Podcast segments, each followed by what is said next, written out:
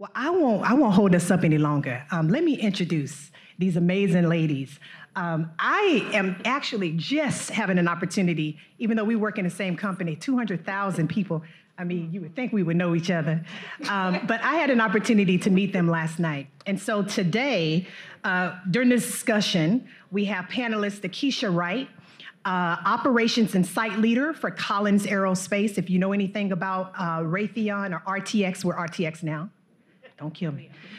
Uh, we have we have three business units, uh, and Takesha is representing Collins, and then we have LaQuisha Johnson, department manager at Raytheon, and then Miss LaKendra Francis Jones, operations executive director, also from Collins Aerospace, and we are here today to talk about um, when you get to the table, how you get to the table, when you get to the table, what you do.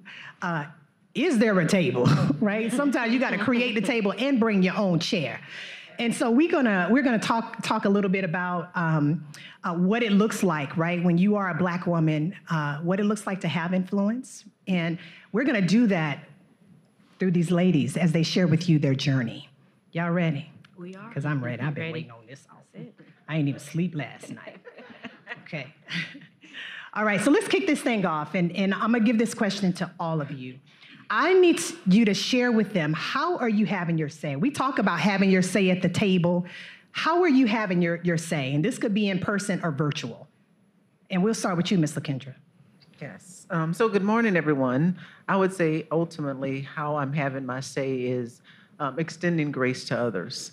So, uh, I took on an absolutely new role that was outside of my bandwidth, um, my knowledge, outside of even what I anticipated as being part of my career track. But I, I really had to lean in forward to set myself apart for where I want to be right? So how I, I lead, how I go into a room is that I give the people grace that I want in turn to receive, right? And so I show up and right, and unfortunately, sometimes it's seen as you know overwhelming, right? Because um, some people may see this as you know character and play, but um, you know this is who I am, right? Authentically, but at the same time, you know, showing up in leadership and being authentic and true to myself is still a trouble. It, you know, it's still a struggle. It's still work at hand, right? Because everyone, right, comes from, you know, different genres, different backgrounds, different experiences. And so you may not be readily understood in the room, right? In in your true form. So it's me making sure that I extend grace to people that I in turn want to receive. And it happens over time. Um, but sometimes, you know, it feels uh, overwhelming just lingering to figure out when you fit in, right, and who's your tribe and who's your support system. Ooh, you said so much. You said too much. You done, you done, you done said all the stuff. I'm supposed to respond to all of that. One of the things that I definitely want to hone in on, you said grace, giving others grace. What about giving yourself grace? So I, I fail at that regularly. just, just being honest. And so, um, what has led me to the executive ranks is performance, right? And so, now in this new role, in this new space that's outside even my educational background, right? Uh, for me, it's unfamiliar and it's uncomfortable. But this was intentional, you know, for me. It was like, I have to figure out, right, how I shake up, right, my foundation. Uh, and so at the same time, though, when I look in the mirror, all I tell myself is you're not performing at the level that you've been accustomed to. And I'm looking at my peers who are career professionals, right, in this function, and I'm like, you're not as good as them. Like, when are you gonna wake up and be as good as them? And so the struggle day to day, you know, for me is, you know, I want to be where they're at. Uh, instead of focusing on this is a journey, LaKendra, you're gonna get there.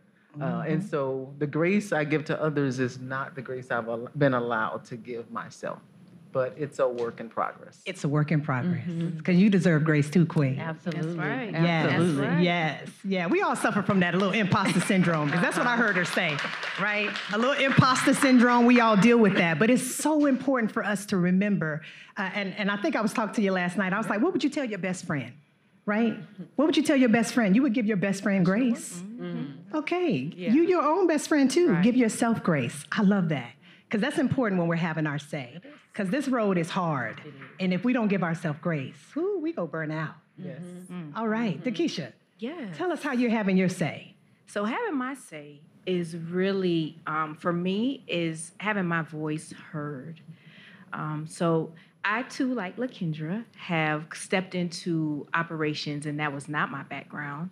Um, and so it was a different, out of your comfort zone type of moment for me as well.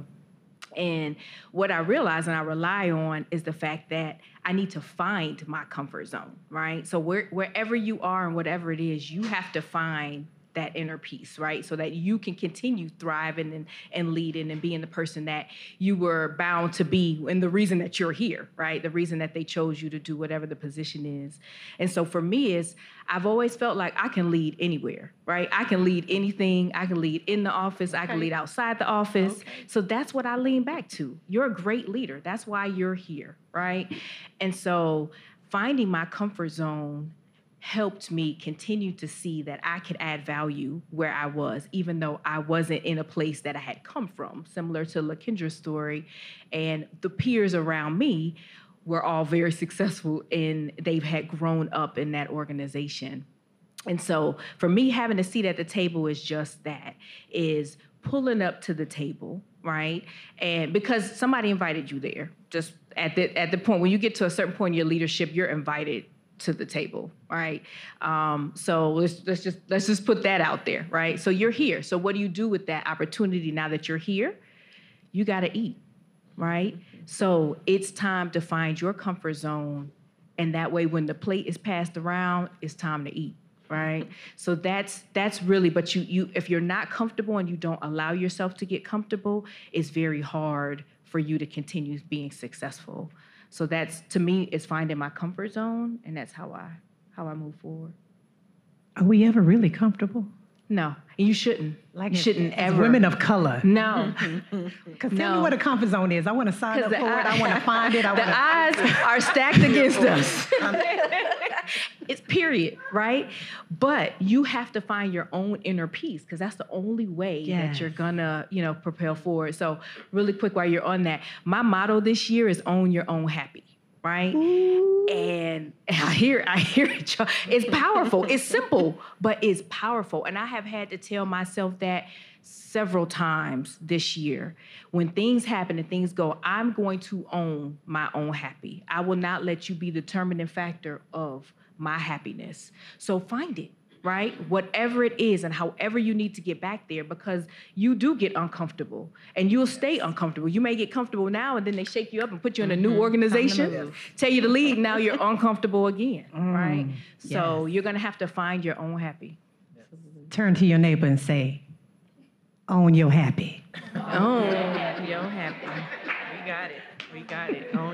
That was powerful because I think I think a lot of times as black women, um, we don't recognize, right? Or it's just women of color, period. We don't recognize the power that we have. Um, I was speaking to one of y'all last night, and Takesha, I think it was you, and you said, um, first of all, when you walk in the room, like you done showed up, like you done walked in, like you standing out just by walking in the room. Yes. You don't have to do anything, utter a word. Just walking in the room, that's your power, right? But when we get to the table, we gotta eat. I like that. I'm gonna own my happy. we gonna talk about this comfort place because I wanna find it. Because it, it, it, it escapes me. It escapes me. But but I, I, I love what you said about, you know, finding your comfort zone. And right now, right, we think about what's happening uh, in our company. Like I, I've been there for two years. We've already gone through two mergers, right? And so you talk about, you know, being able to control what you can't control because we can't control when they decide to let us go. We can't control when they decide to change the job. We can only control how we respond to it.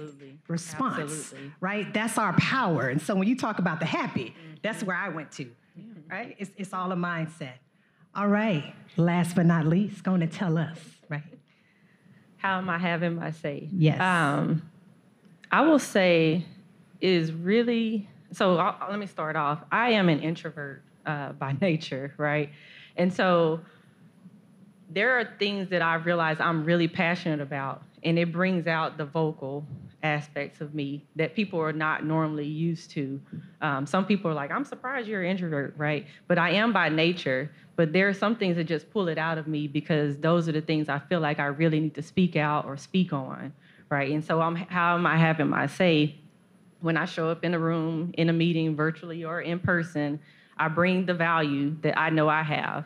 So normally I would like to sit back, right? But if there is something that needs to be addressed, something that needs to be amplified or brought up, um, that's my time to lean into that what we call vulnerability, right? I'm uncomfortable speaking up or speaking out, but at the same time I realize if not me, who, right? Um, I may have some answers or I may have some questions, and I have to be okay with also being wrong. So how am I having my say is also being an example for those in the room to allow me that space to be wrong. I'm gonna throw an idea out there just like my peers, right? And I'm gonna be okay with it, and we're gonna all regroup and figure out what is the right thing to do. So being vulnerable in those situations where I don't know it all. Um, I'm one who loves to study a lot. I love to read a lot. I like to get the answers right, y'all. Mm-hmm. But being a leader, I realize I can't get all the answers, but I have to build that team and I have to show them I'm not going to get it all right. That's why you all are here to help make us all better and get us to the solutions, whether it's as a team for our customers, um, so on and so forth. So that's really how I'm having my say. I love that. Thank you. I don't believe this introvert thing. You you trying to you trying to. It's true. You trying to you know. This is a press. Share. Um, but I, I, love that being vulnerable. Right. That's mm-hmm. tough. Mm-hmm. That's tough. Uh, I don't know about you, but when I entered, you know, corporate, that's a bad thing, right? What you crying at work? What you sh- sh- telling all your business, showing people who you are, mm-hmm. being all vulnerable? Yeah. That's bad because then that gives them ammunition right? Mm-hmm. To be mm-hmm. able to use it against us, we hear it again. Mm-hmm. And so I love that you are telling us, mm-hmm. right, that it's okay to be vulnerable. Right. That for you, right, mm-hmm. that has that has been the thing to elevate you. Yes. Right? I grow through that. I love it. Mm-hmm. It's hard. It is. How do we get to that place, right? I, w- I want to dig because for, for, me, that's that's tough, right? Sometimes how did you, being an, an, introvert, how did you get to a place to where you were comfortable being vulnerable? Um, I'm going to say I've had folks who have invested because they've seen value in me, and after I've seen when I took step one, and they said keep going, or they said you can do it, or you did great, and I didn't realize it. Then I, I was like, okay, well I'm gonna take step two, right? So it's putting one foot in front of the other, and I, next thing I know, I'm like, I'm walking, right? I'm running. Wow, this actually worked. So even though my heart is beating fast or I'm sweating, right, and I'm nervous about whatever it is that I have to say, uh, next thing I know, I'm looking back like, wow, look at how many steps or what strides I have made since then. So I realize it works, and I have to press through regardless. Yes, I love it, and I think that's a great segue into into my next question. When when we talk about amplifying uh, the voice of women. What, what is something or, or a few things that you can tell us that we can do to ensure that our voices are amplified when we are in the room? Let me take that one. All right. All right. so, a um, couple of things that I have from the amplifying um, aspect, and some of it is on us, and some of it is on the people around us.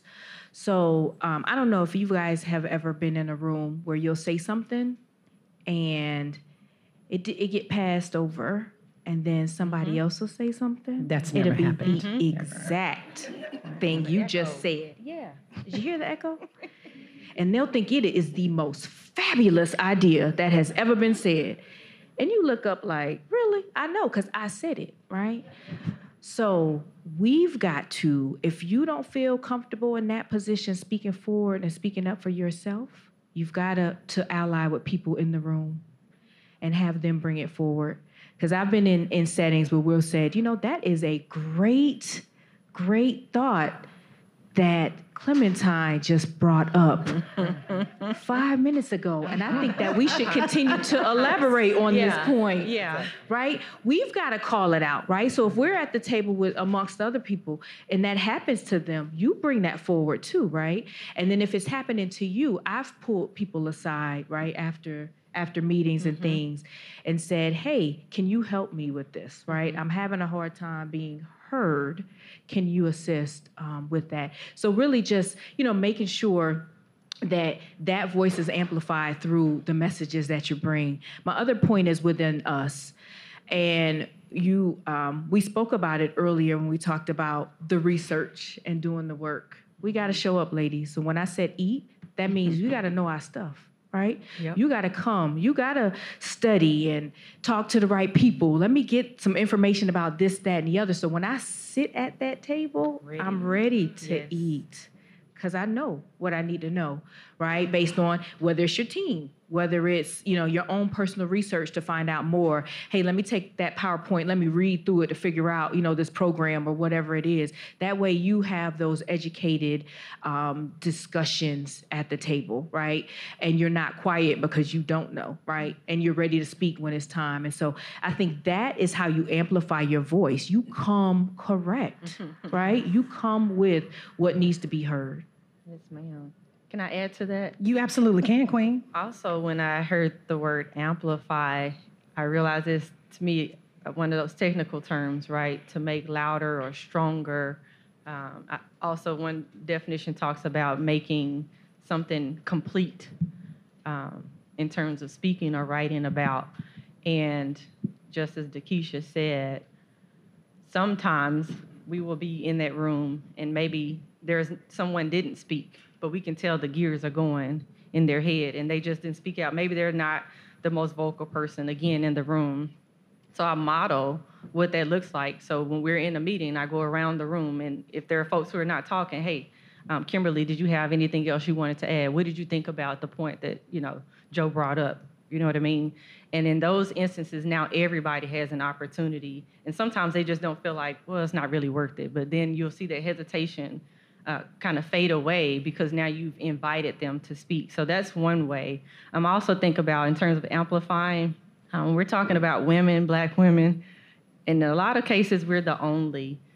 And being a minority, when you're the only, the mistakes or the missteps can also be amplified. So not just the successes, but the mistakes.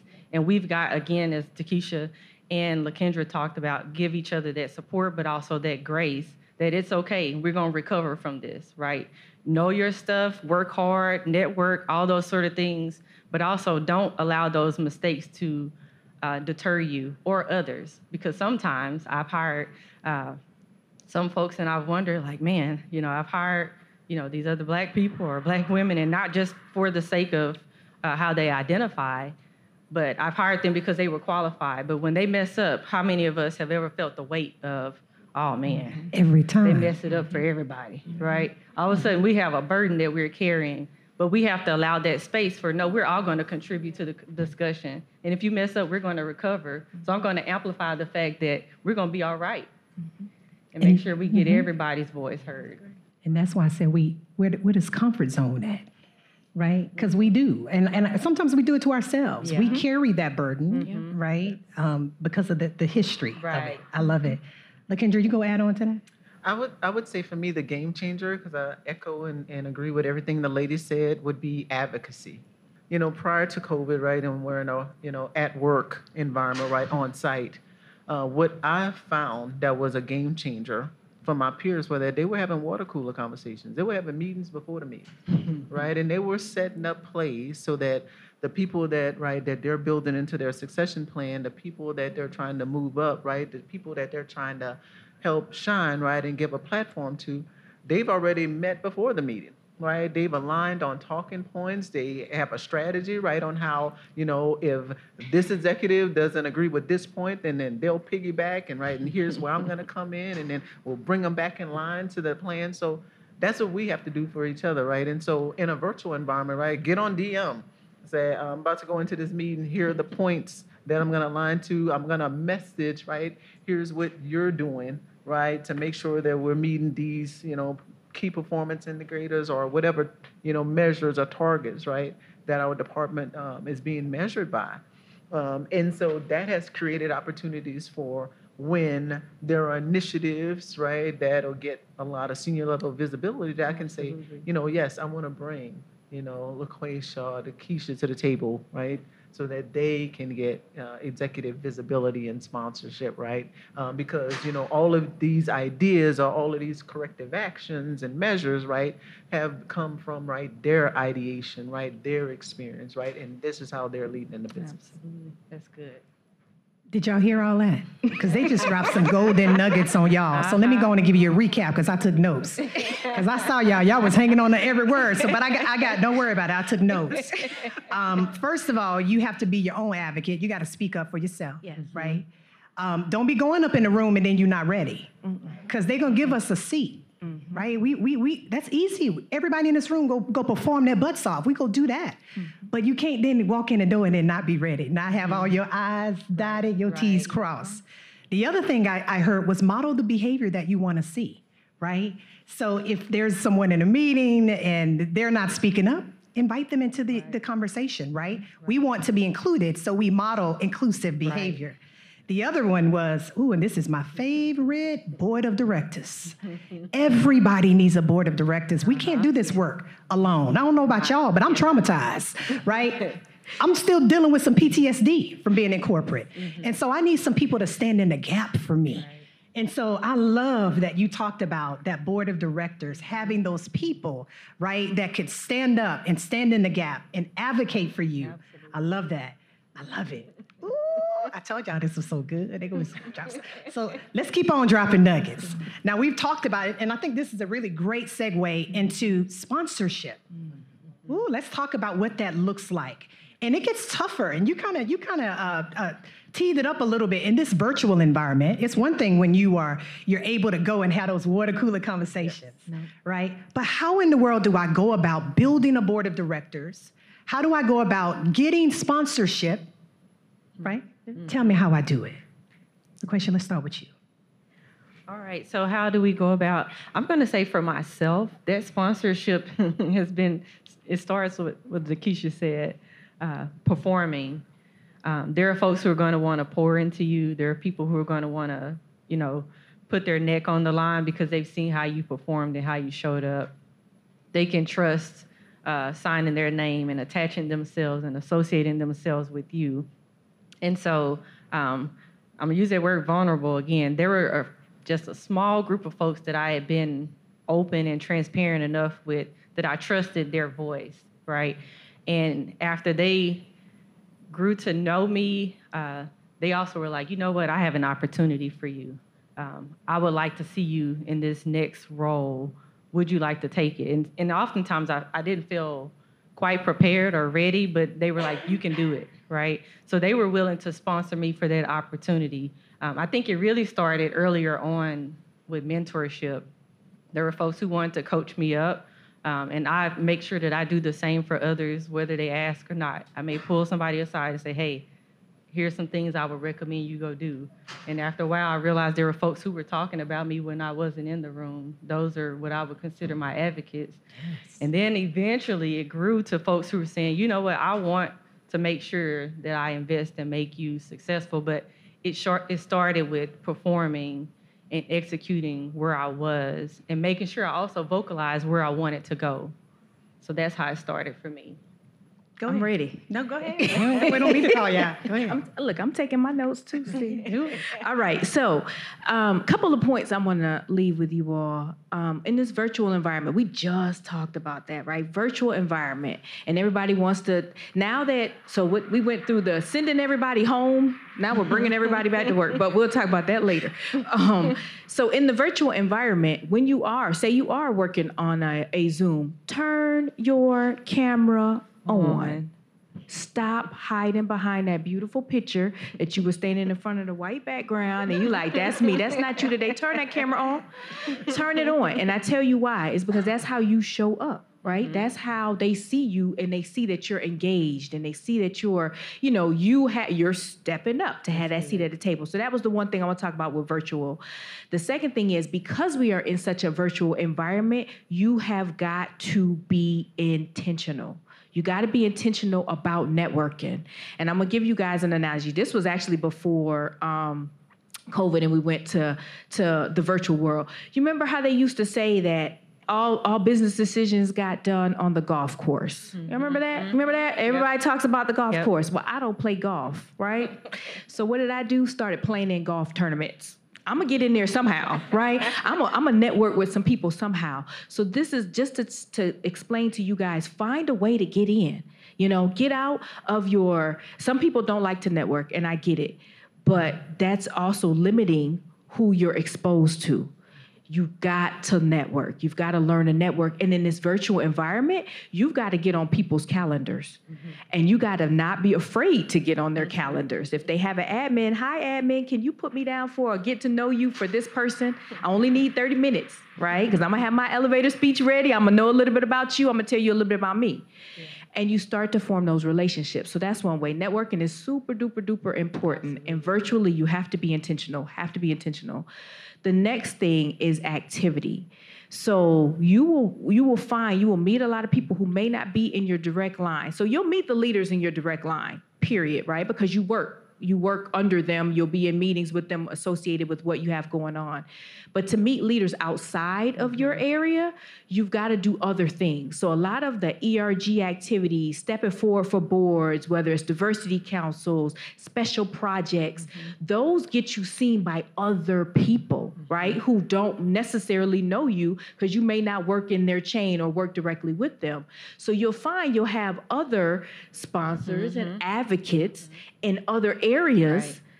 that have seen your work doing some extracurricular activities, yep. right? Stepping forward or presenting about, you know, something that an ERG is doing or a special project. So those can be very valuable to you all. So please don't take those lightly when you're on those types of projects or you're doing, you know, leadership within your ERGs because that also gets you noticed by people you don't realize could be in your corner. Y'all got that? Y'all know I took notes if you didn't. We got LaKendra, you want to add on to that? Because I got something to say.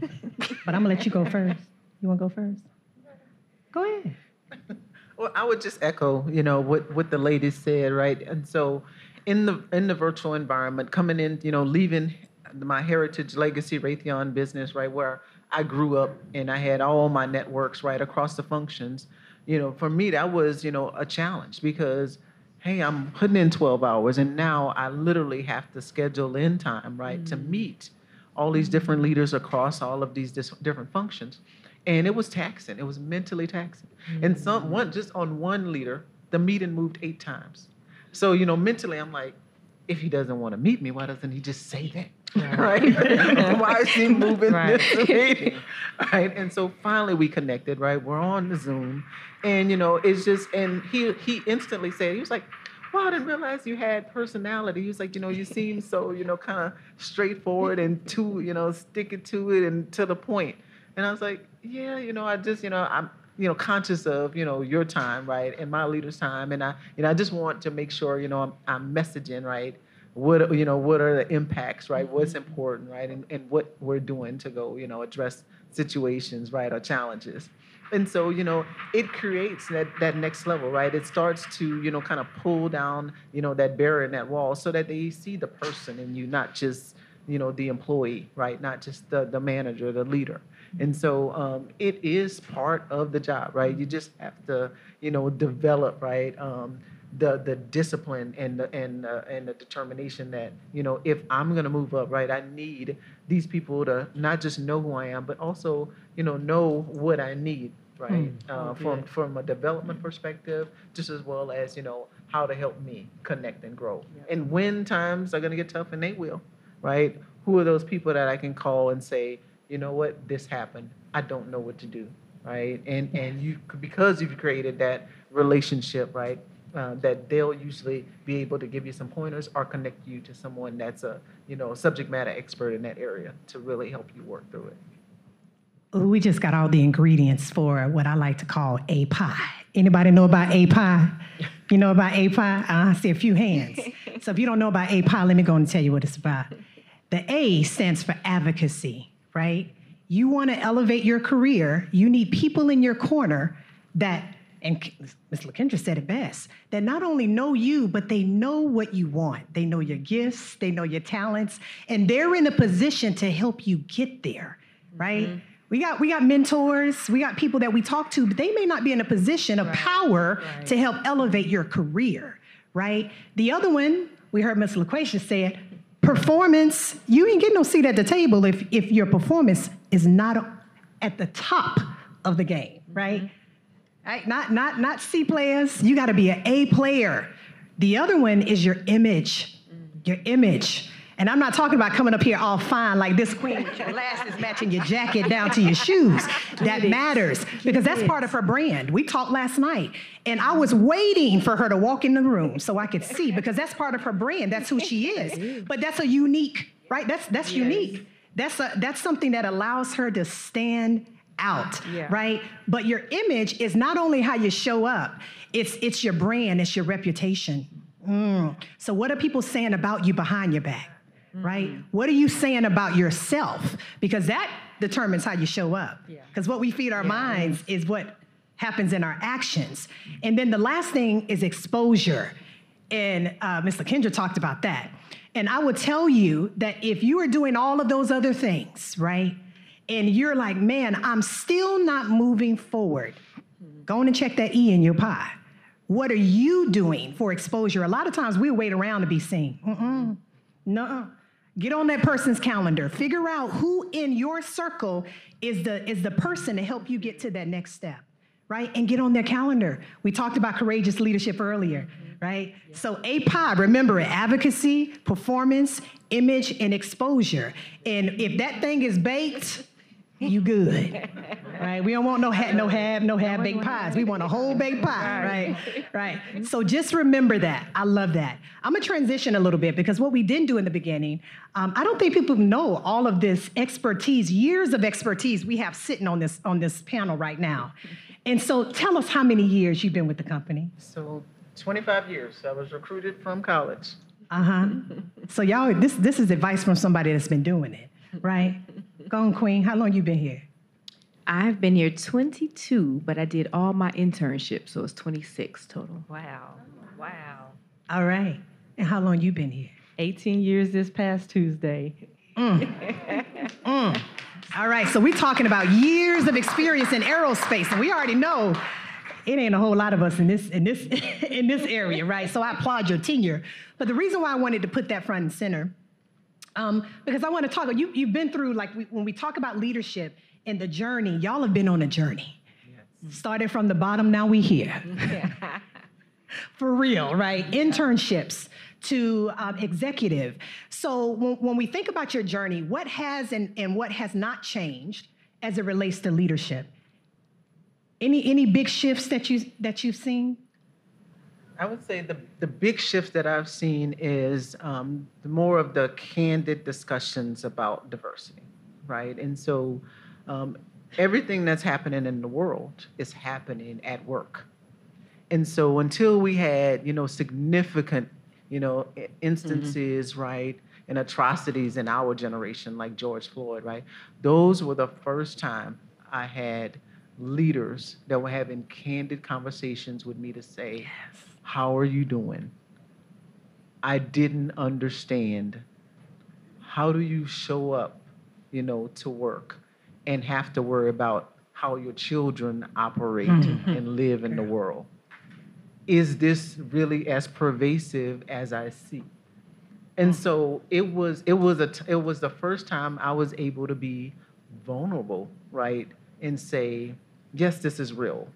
Yes, I worry about my sons who are black, black looking, looking, right? Um, by all intensive purposes, right? And here are things that happen to them, right? And so, you know, it gave them an opportunity to see that, you know, not only do we have to show up, you know, for corporate America and, you know, and meet performance expectations of our leaders, but there is a certain way that we have to show up in society just for our own, you know, safety.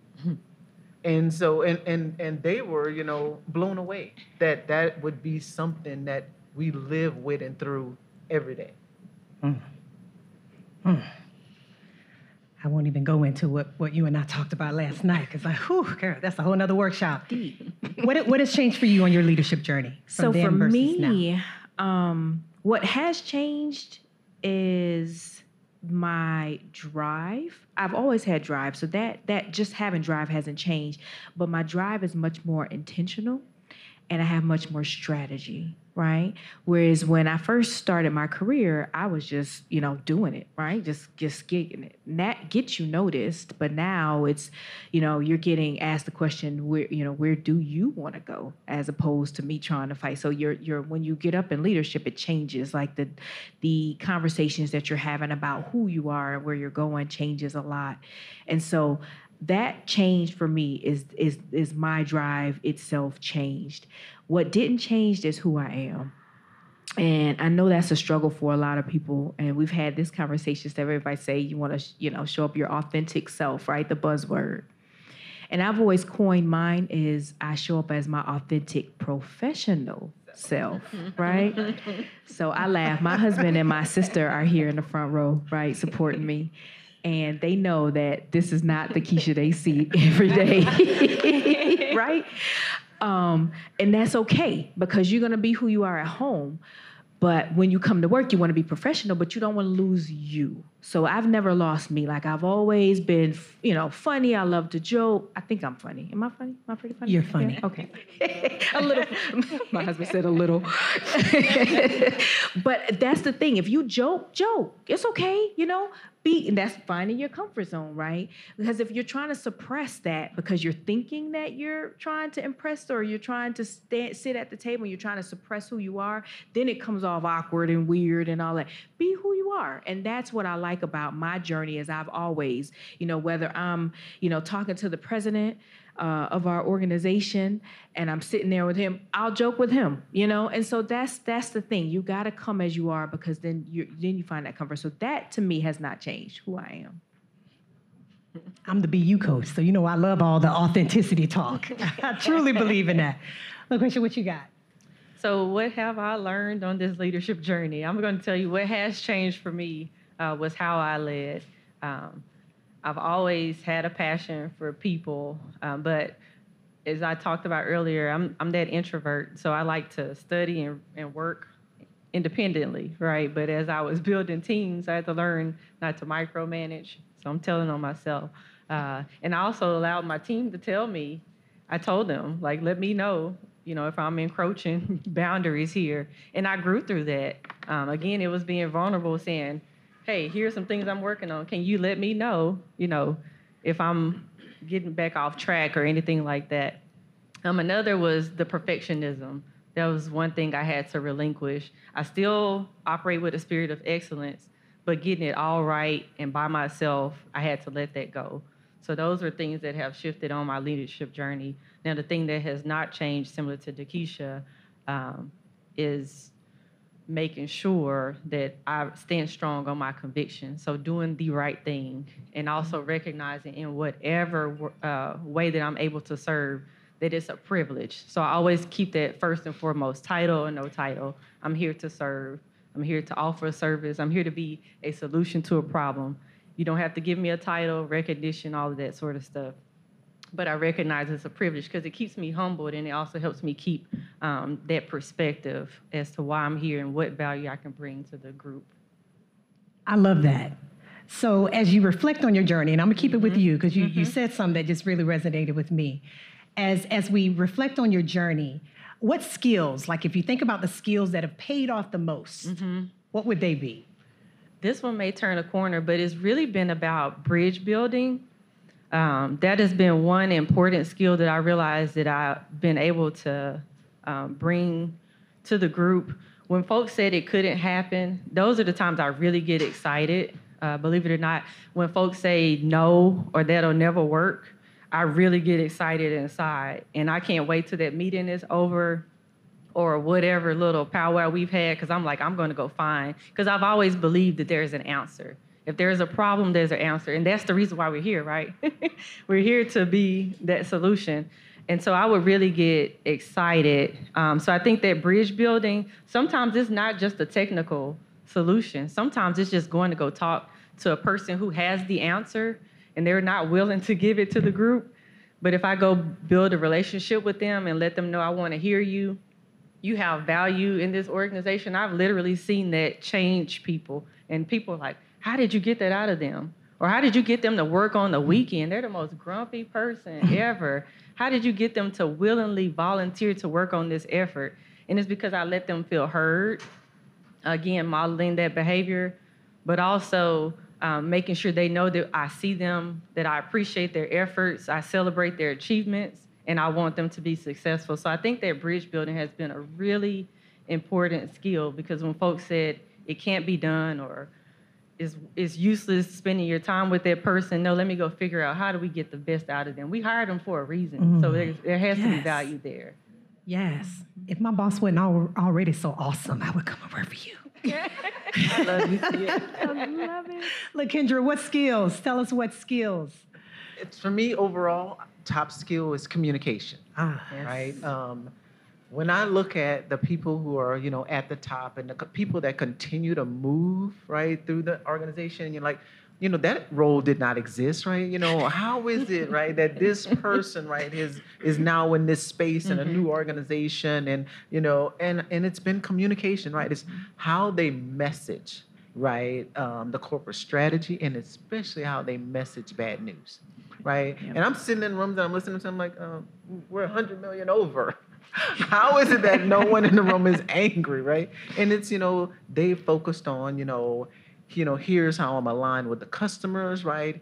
Here's how I'm working across the organization to bridge these gaps, right? And then you know here's what you know we're going to communicate to the street, right, to Wall Street on recovery and timing, right, and how we're you know creating synergies with other industries, right, to revitalize this this product. And I'm like, but we're not at the heart of how we got to this position, right? And I'm like, it was all about that person's message, their delivery, right, and how they conveyed, you know, the, the situation we're in. But there was more focus on where we're going to, right? And so they were able to captivate the audience, right, and focus on, you know, the bridge to success versus, you know, just where we're at.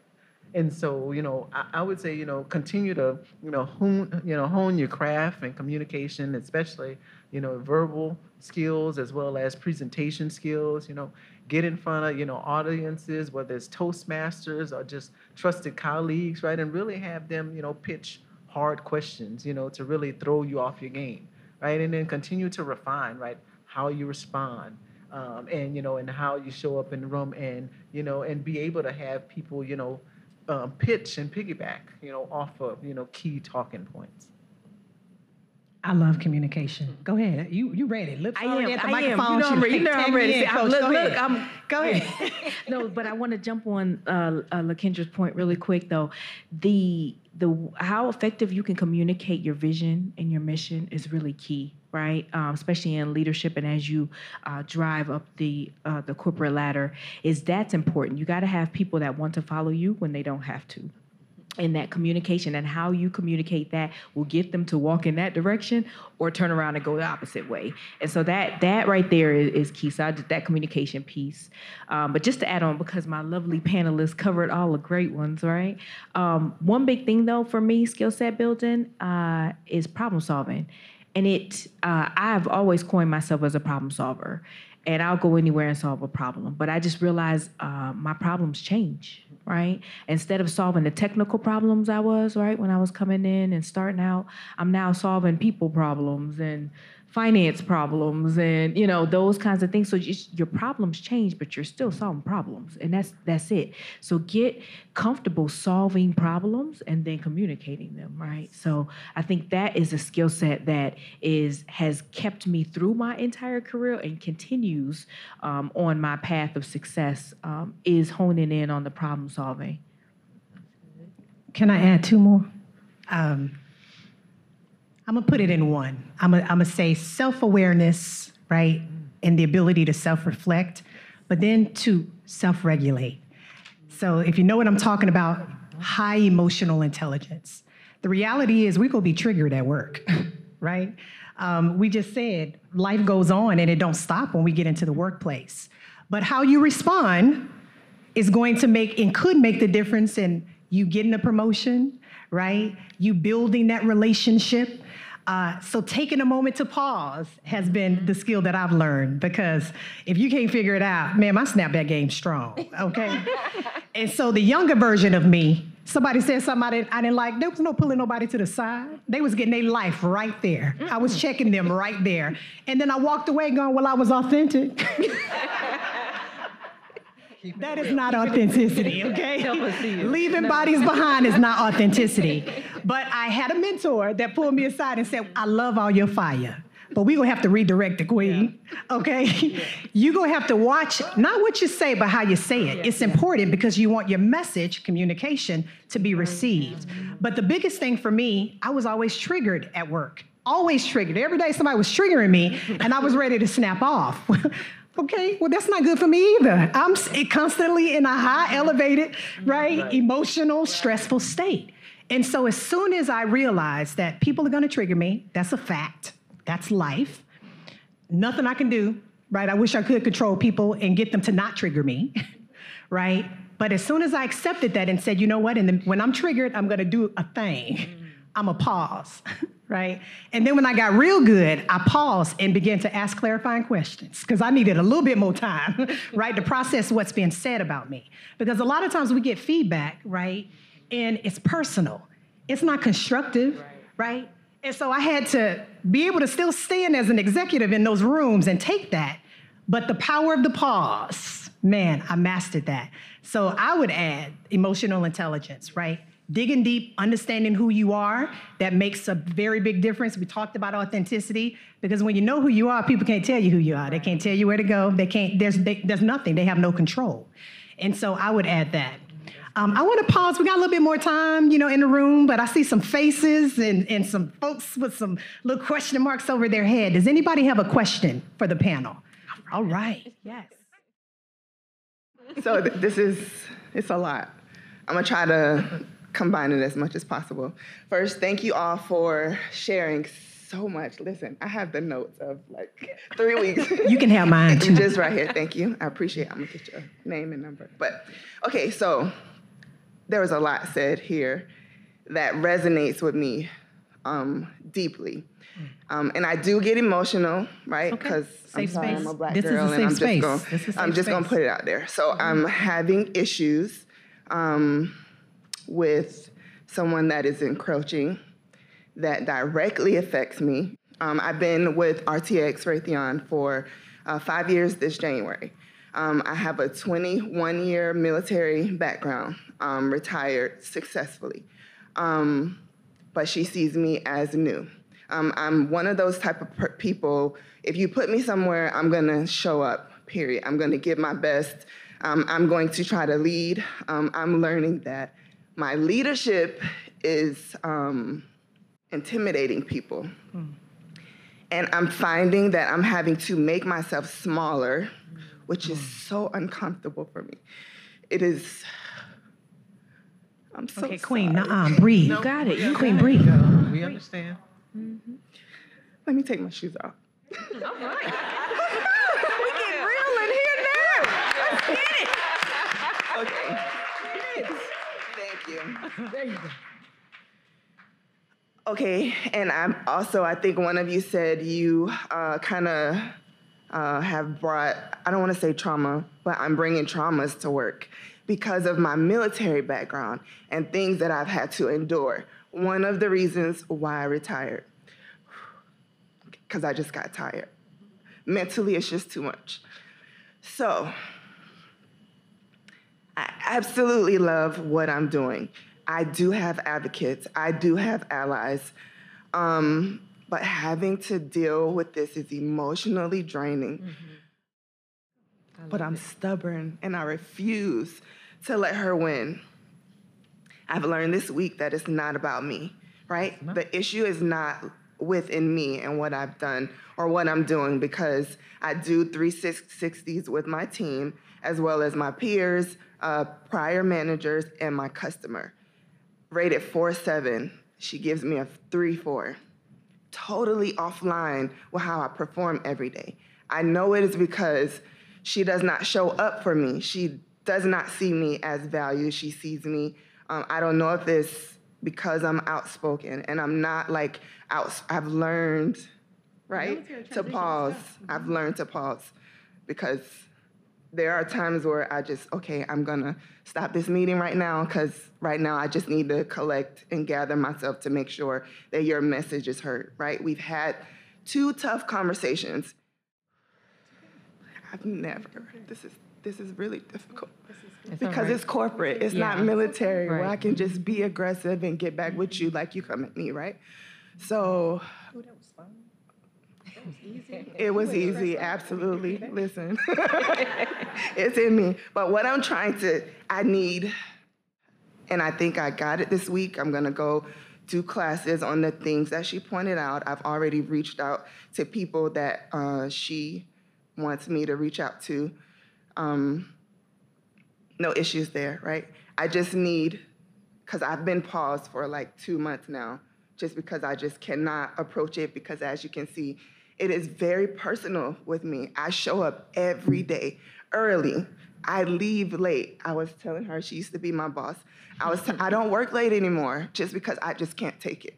I can't take giving my all to something that I know is not received. Um, so I just need pointers of how not to do this when I'm trying to express myself to her other than writing it down because I plan on like basically cataloging her issues with me in an email, um, very pointed, but also asking how I can serve her better.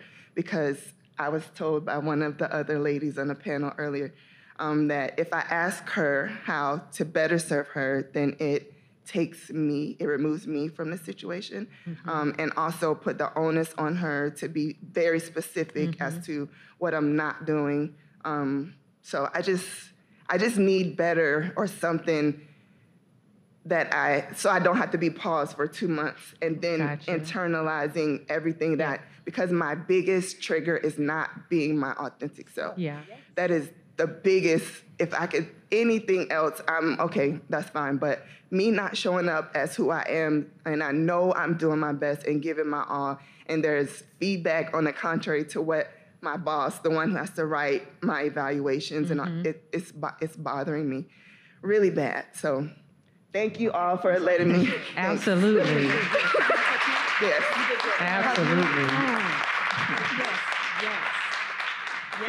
I would love to respond.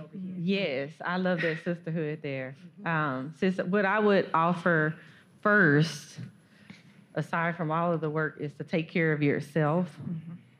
Um, because no matter where you go, as our beautiful hostess um, and facilitator Sia told us, that trauma is going to show up, um, and there will be triggers, regardless of where you go or what team, what manager, uh, whatever environment. So first, taking care of yourself. I don't know if you utilize in therapy or counseling. Yes, I do. But that's something I learned last year that I needed, um, and I take full advantage. The company does have those benefits. so that's the first because that helped me to shed a lot of things I had been carrying and sweeping in a corner. Right. So that would be the first thing. So you can take care of yourself to be able to process soberly and filter through whatever you're facing. And then the second thing I would offer is having, you know, trusted comrades at work who can give you both sides, right? Because sometimes we're also clouded and then that person could be, you know, attacking us or whatever the case may be. Sometimes it's not as bad as we think it is, mm-hmm. And there's another way somebody can help us navigate. If you have someone who's trusted, who can see both sides, um, and provide that feedback, like you said, okay, well, I'm willing to take these classes and I'm willing to modify how I respond in these situations, but I really do need this really specific feedback, or I need someone else who can step in who may have some influence with that person. Not saying I'm, I'm gonna go to her boss and all that sort of Right. stuff to stir things up, but what is the most constructive person that can help um, enter into that uh, situation with you to help you thrive. And at the end of the day, sometimes we realize that ain't the spot for us. Yes. Okay. And we just have to accept that. And if I could add, um, I think you have the tools. I think you you actually just sent them back to us, right? What you what you were going to do and, and what you hope to do. But I just wanted to offer you this. You're not alone. Like we've all been there, right?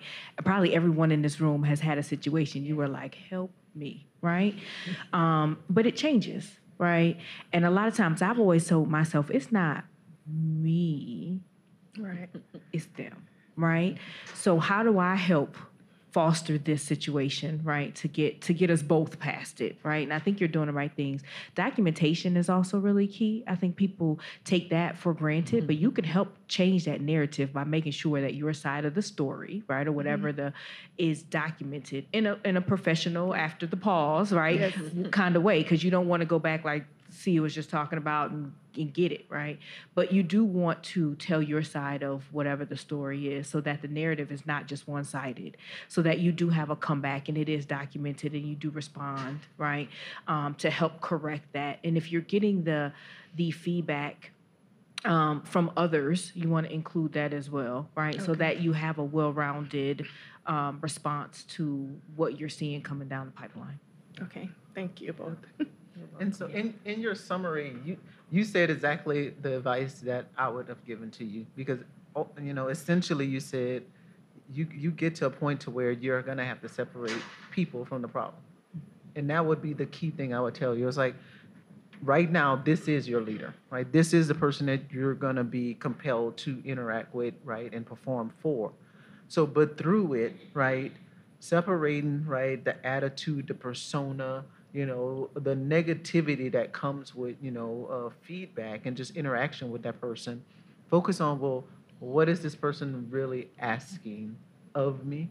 And what is this person looking for from me right? And then echo that back to them. You know take away the emotion like, here's what i think i heard that you expect me to do. Are we aligned? Okay. Right? Thank you. You're welcome. Better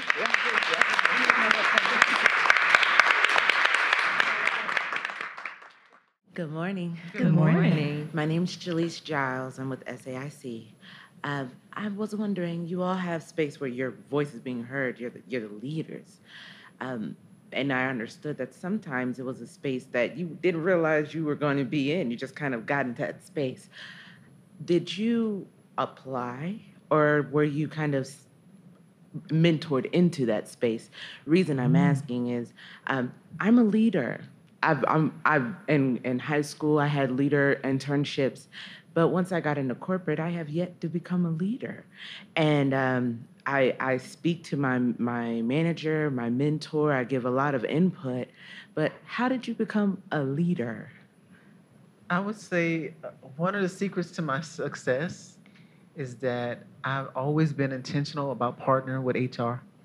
You know, people look at HR as just some abstract organization, right? That's just there to help, you know, you deal with benefits or, you know, personnel challenges. But guess who's in the room and guess whose voice is being heard when we're talking about talent, when we're talking about, you know, aligning people for development opportunities, right? So that they can grow who has some of the key influence when they're looking at succession plans and saying, you know, okay, this person is, you know, has one, to, you know, a one to two, one to two a year gap, right? And so we're going to put them on this initiative so that they get uh, more exposure. And so I am adamant about having regular engagements with my direct HR partner, with my leaders HR partner, mm-hmm. and then I have you know partners, HR partners in other businesses, so that I'm key and aware to what they're hearing and seeing about opportunities and what skill sets you know the certain leaders are looking for, and they have been intentional about introducing me to mm-hmm. senior executives across the business. And they're mm-hmm. like, okay, Lakendra, I've spoken to such and such. I, you need to set up a getting to know you session with them, right? And that's you know, and that's when I'm putting my elevator speech about who I am, uh, who I aspire to be. Here's uh, the uh, the development gaps, right, that I think I need, right, to get to the next level. And I and I am very very consistent about that. What else? So I have um I, I like I love the HR one. That is that is key. That is that's something everybody should write that right, down. Partner with your HR. Um, but another one is we, we talked about networking earlier. Key. Another piece. Don't don't take for granted applying for positions. And I'll tell you one thing even if you don't get the position, the people that you interview with is an opportunity for them to get to know you. That's yes. key. I've had opportunities come from people who have interviewed me for somebody else's position, they were on the panel. And they didn't. I wasn't the, the candidate for that position, but they they were like, "Wow, I didn't know you did all of that," or "I didn't know you," you know. And, and having that uh, that dialogue and that interaction made them think of me when something else came up. So don't.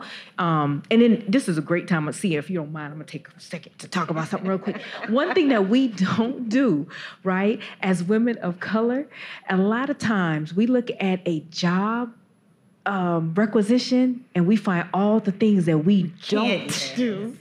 Ain't qualified for.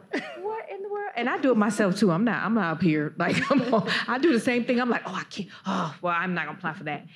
But our counterparts find one or two good things on there, and they're like, oh, okay, I'm I'm applying. And we have already said ourselves, if you don't apply, you're not you you're not even in the running, right? So we've got to get out of our comfort zone in that regard and say, okay, you don't know everything about that job, yes, but they will teach you, right? And you will learn, and you will be surprised, but show up. But that interview, whether you get the job or not, could be a groundbreaking moment for you. That's mm-hmm. good. I like that. You know, I never even thought about going out on interviews and that being a, a, a point of exposure. Oh yeah. Holy, like, write it down and then text that to me because I, I was listening. You saw me. I was. That's good. That's good. Right. And LaQuisha, you got something? You, I, Yes, and I, I would do. say to echo what Keisha said, the scary part is, you know, you did ask you like, are you interviewing? Guess what? All three of my executive roles, there was not a rec, Hmm. right? There were just leadership conversations that said, I need an executive to do X, Y, Z, hmm. right? And because I had already, you know, I had this ongoing, continual, right, networking, right?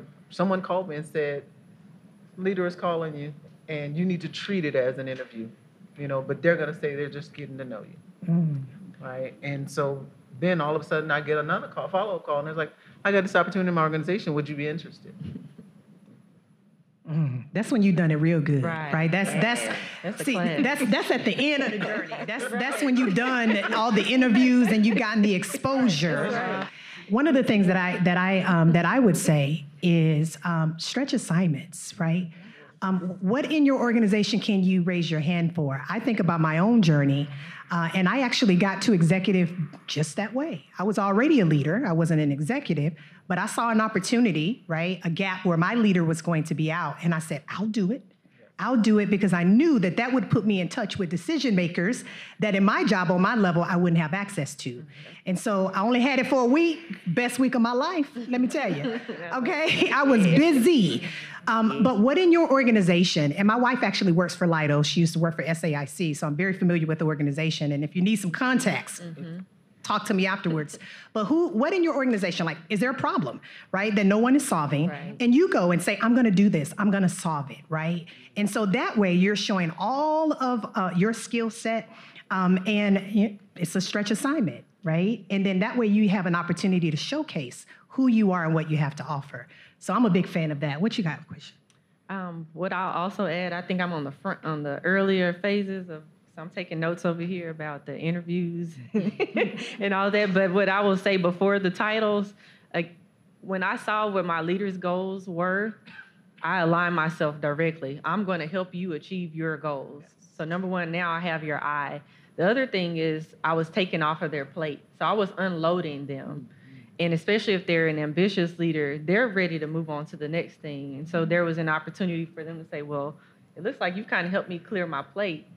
Are you will, willing and ready to step up to this next opportunity? Mm-hmm. And it wasn't always just work. Again, we talked about the ERGs.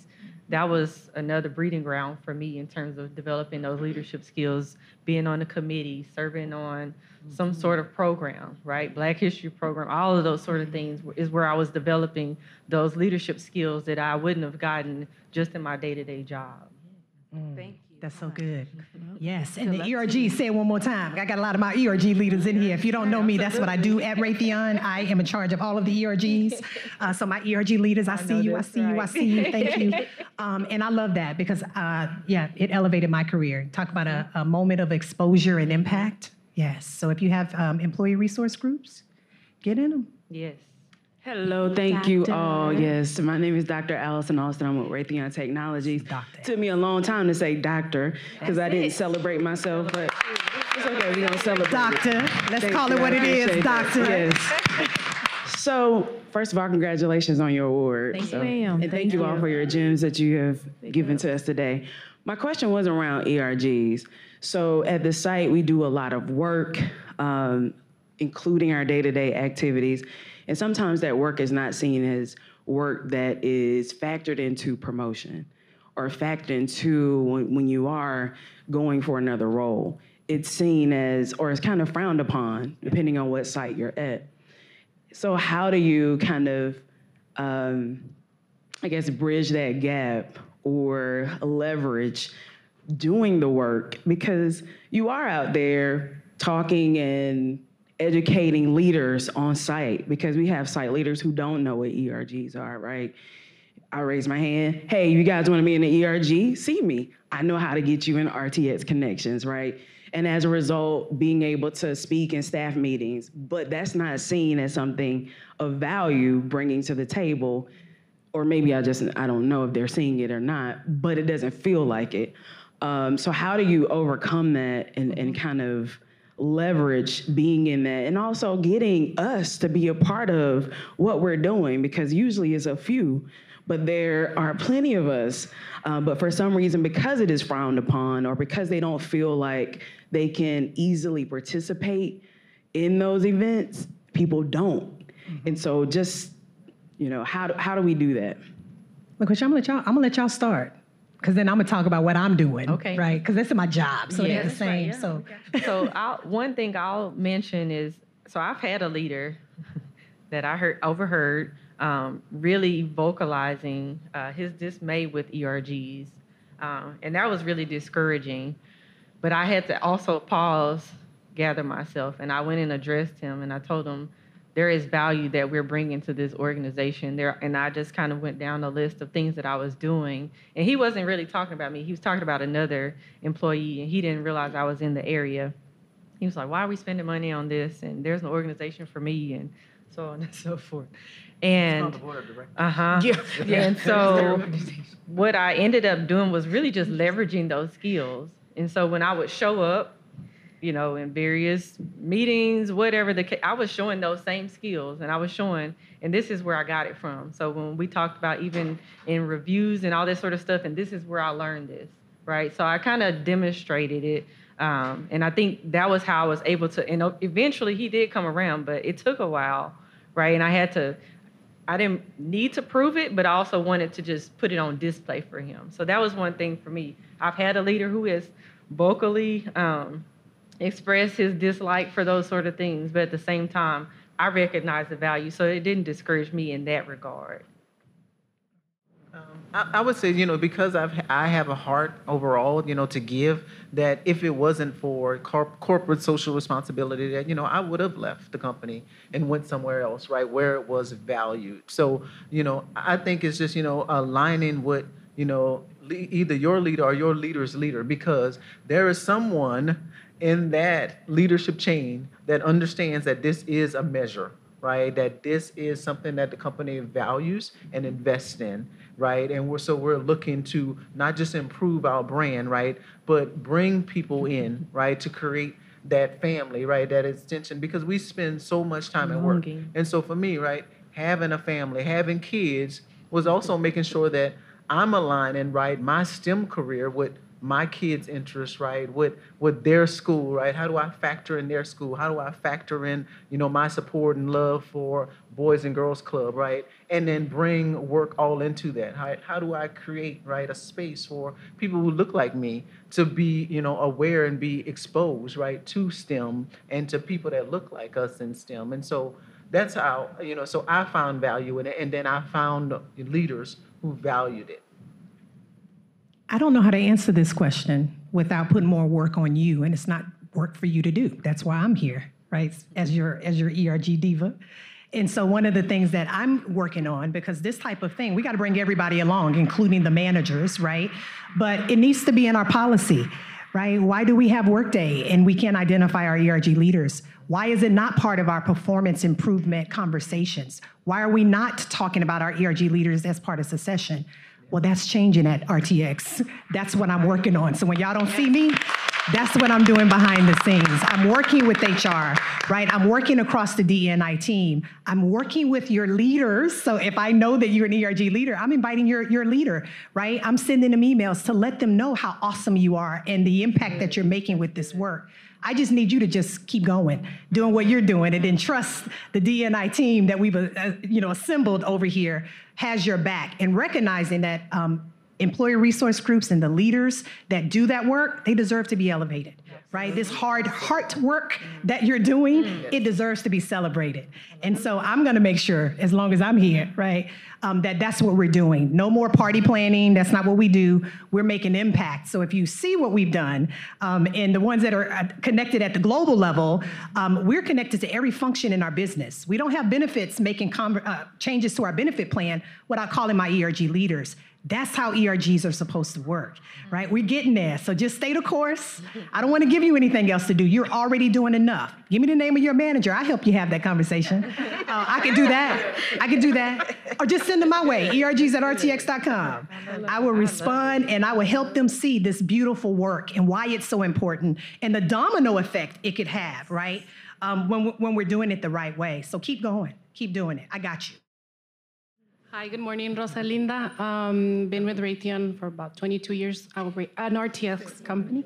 So my, I found it very interesting how a couple of you mentioned that you are in a leadership role that is totally new from, you know, even outside your educational background.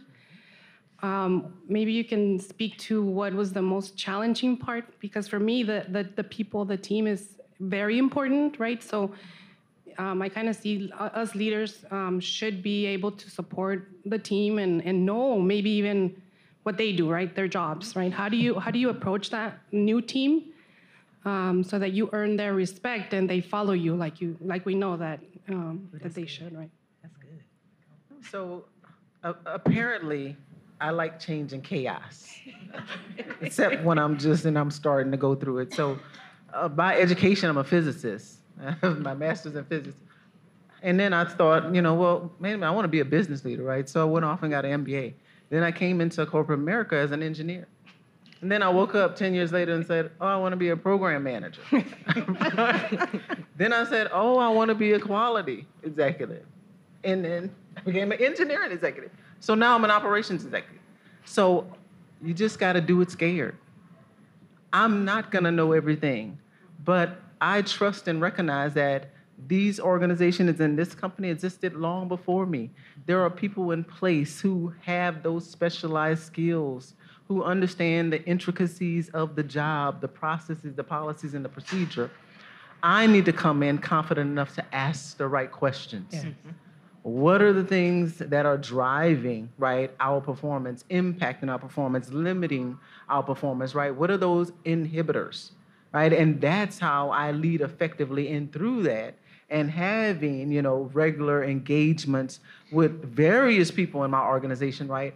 I'm getting a better understanding of how our products cycle through the factory, right? Okay, where do we have bottlenecks in the factory, right?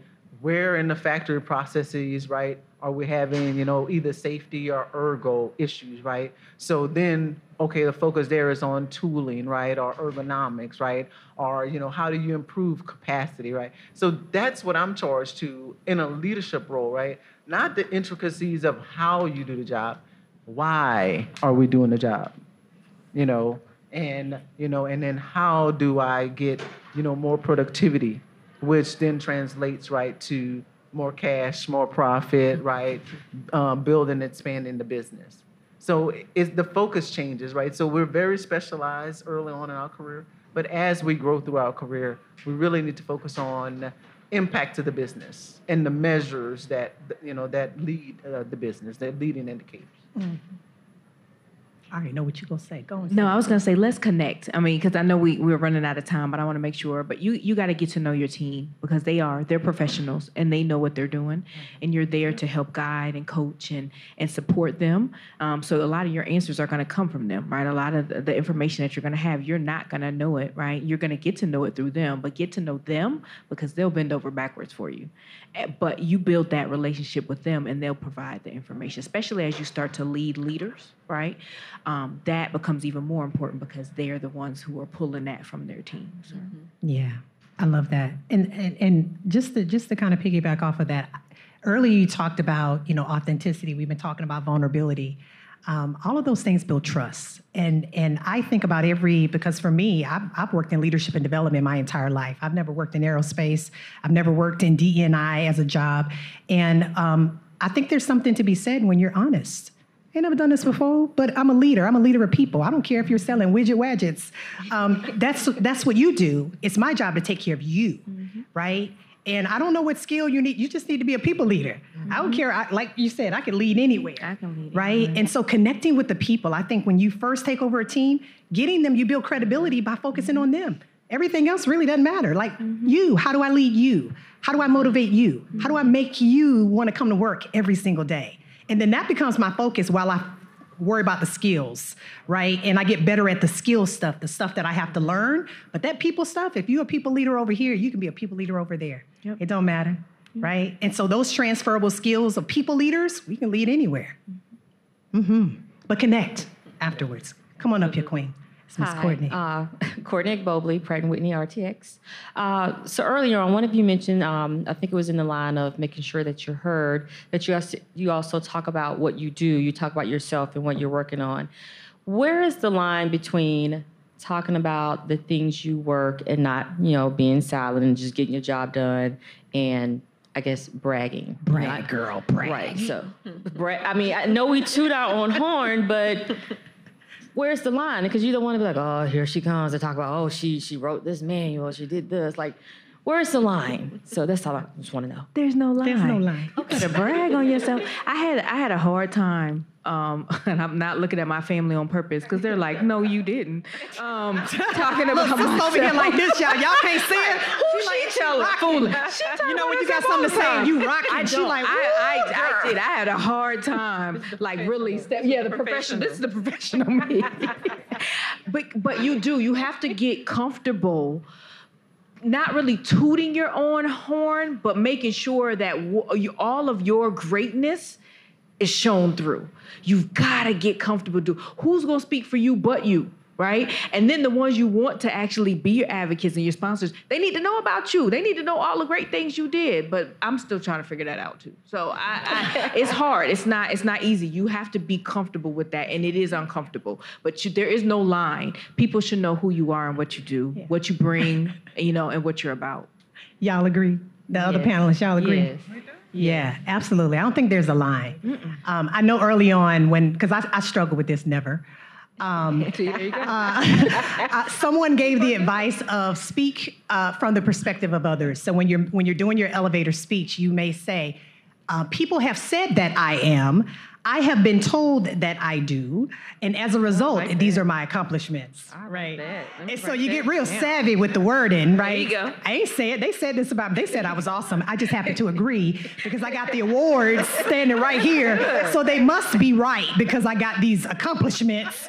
But the people said it, right? Um, and so you can, but I don't, I agree. I don't think we ever, um, especially women of color. We, we and then we got to get better at tooting uh, queens horns, Yes, right? yes, And talking about what they doing Yes. and being cheerleaders for each other because then I think it makes it easier for us to be cheerleaders for ourselves. Come on up here. You are our last one. Ooh, it's gonna be good. You just- Hello, my name is Kennedy. Um, I am currently a student at the University of Michigan Dearborn, and I'm in the process of becoming a mechanical engineer because my dream is to work on uh, rovers and so forth at NASA. But I just want to know from you guys' perspective, like, what, how did you navigate that journey of like the isolation and the like the ups and downs of getting to that degree and still knowing that it was going to be worth it in the end? Oh man, let's, let's you gotta talk again. talk again. Close the door. Let's sit down. Let's get it. Let's get it. So, and I and it's funny. I, I intro- like you guys are hear this in my speech tonight, but I with grad with um, me graduating as the second black female in mechanical engineering in my in my college, right? Right place. I was like, what? You know, when my, my dean told me that, and he was actually on stage. So the award one who gave you the award, Kendall Harris, was my dean who told me that, right, at my college, University of Texas at Arlington.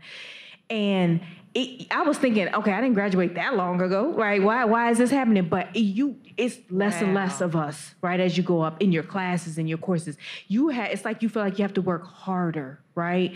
But you are meant to be there, right? And it's gonna get tough. It doesn't matter because when you get to the end, all of that's gonna be a wash because you're ready to go now, mm-hmm. right? And that's what you have to focus on. And yeah, you're not gonna have a lot of people that look like you to help to, to rely on, to to study with and things like that. But you have to find that self drive mm-hmm. to motivate and propel yourself through to that next level. You can do it. Yes, absolutely. You just peeking the major and taking the first few steps was all you needed to get that train rolling, right?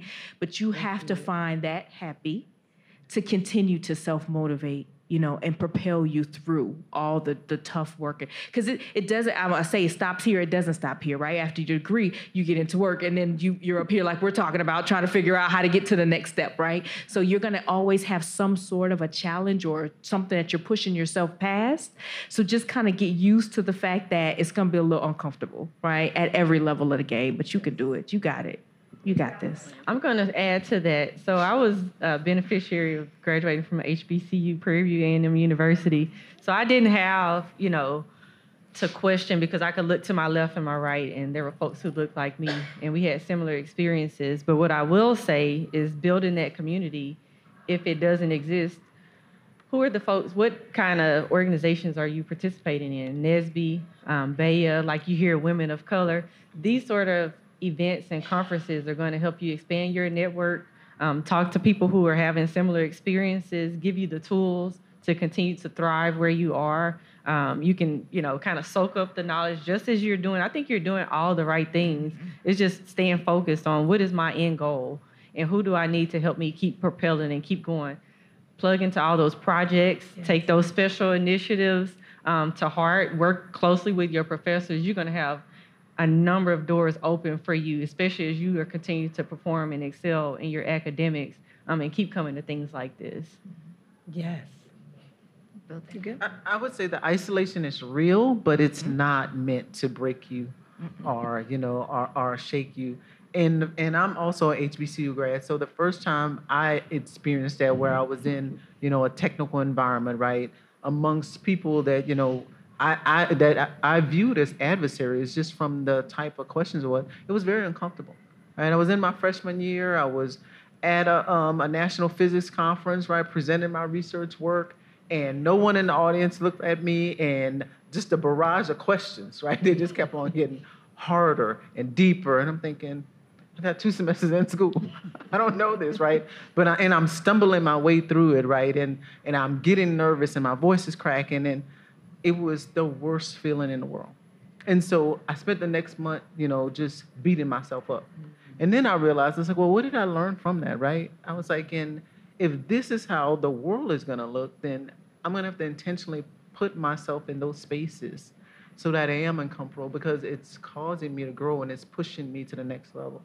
And so I continued to do that. I, I, then I got worse. I went, I accepted an internship at Mayo Clinic.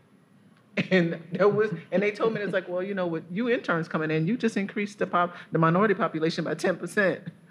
And I was like, what? Wow. So now I'm like, I'm stuck here for the summer, right? And no one looks like me, and I'm and I'm uncomfortable, and I feel isolated, and there's nowhere for me to get my hair done. And, Oh, that's real. At that, and yeah. it's real, right? And it- but it was meant to stretch me, right? It was meant to grow me, um, and it was meant to make me connect with people that don't necessarily look like me, think like me, talk like me, and have you know experience, you know, that aligns with mine. And so it was a good forcing function to prepare me for you know good. what we're going through. Yes. You're in the right place. You're not alone. Look around this room. Yeah. Like all over this place, you're not you're not alone. It's up to you to make that connection. We've been talking about networking, so you're not you're not alone, right? All right. Yes, uh, I'm sorry. You got another question? Um, Go ahead. I just wanted to add, um, I have been into uh, two NASA internships, and I've done some with my school as well. Uh, my family has always seen me as like a hard worker. Sometimes I've even like stayed up nights just to get an A on a calc test. So It's good. thank you. It's We're proud of you. off. It's going to Great pay job. off. We Great proud of you. Great job. We are. Thank you. All right. We good? All right. We got to end this thing. We could be in here all day, but Look, I'm getting the eye, the eye from the guy in the back. So we're gonna end this thing. So the one question, everybody's gonna take it. We'll start with you, um, LaQuisha. What, if, if you could tell your younger self anything, what would you tell your younger self? You're gonna be all right. Honestly, I think as I worried and wondered, like, am I in the right place? Uh, did I make the right choice? Um, just being myself. Something my granny used to tell me growing up is uh, be odd, be different. So sometimes when you have those isolating moments and you're like, did I do the right thing? Am I on the right path? But just keep putting again one foot in front of the other. And I think I did that along the way, but sometimes you just kind of doubted yourself, a question, you know, should I keep going? Um, but that's what I would tell my younger self. Just keep going. You are going to be all right. And you are right. I am, thank God. All right. And along LaQuisha's uh, lines, be patient, right? It, it'll come, right? Everyone's journey is different, and everyone's is personal, and and you'll get there. You'll get to where you're supposed to be. You'll meet your goals. Just be patient, relax, and then embrace every step of the way. I love that. Trust the journey. I would say focus on work-life harmony. Right? I, I have not found balance. There is I. I don't see where it's going to exist. So focus on your happy. I mean, you, you know, and you got and create, you know, those opportunities and experiences at home, right, as well as you know at, at work. So you know, so if I'm if I know I'm gonna go hard, it's gonna be an 80-hour week, right? I'm taking a day off the following week, right? And we're gonna do something, you know, focused and intentional with the family, right? So that they know that they're just as important to me. I love that. Thank y'all so much for your time today. That concludes the Having Our Say, the influence of black women at the table presented by Raytheon Technologies. I am Sia Justice. It has been my pleasure to have you here and host this amazing panel. Panelists, thank you so much for what you do. Uh, Miss Award winner, we're so proud of you. Continue, continue.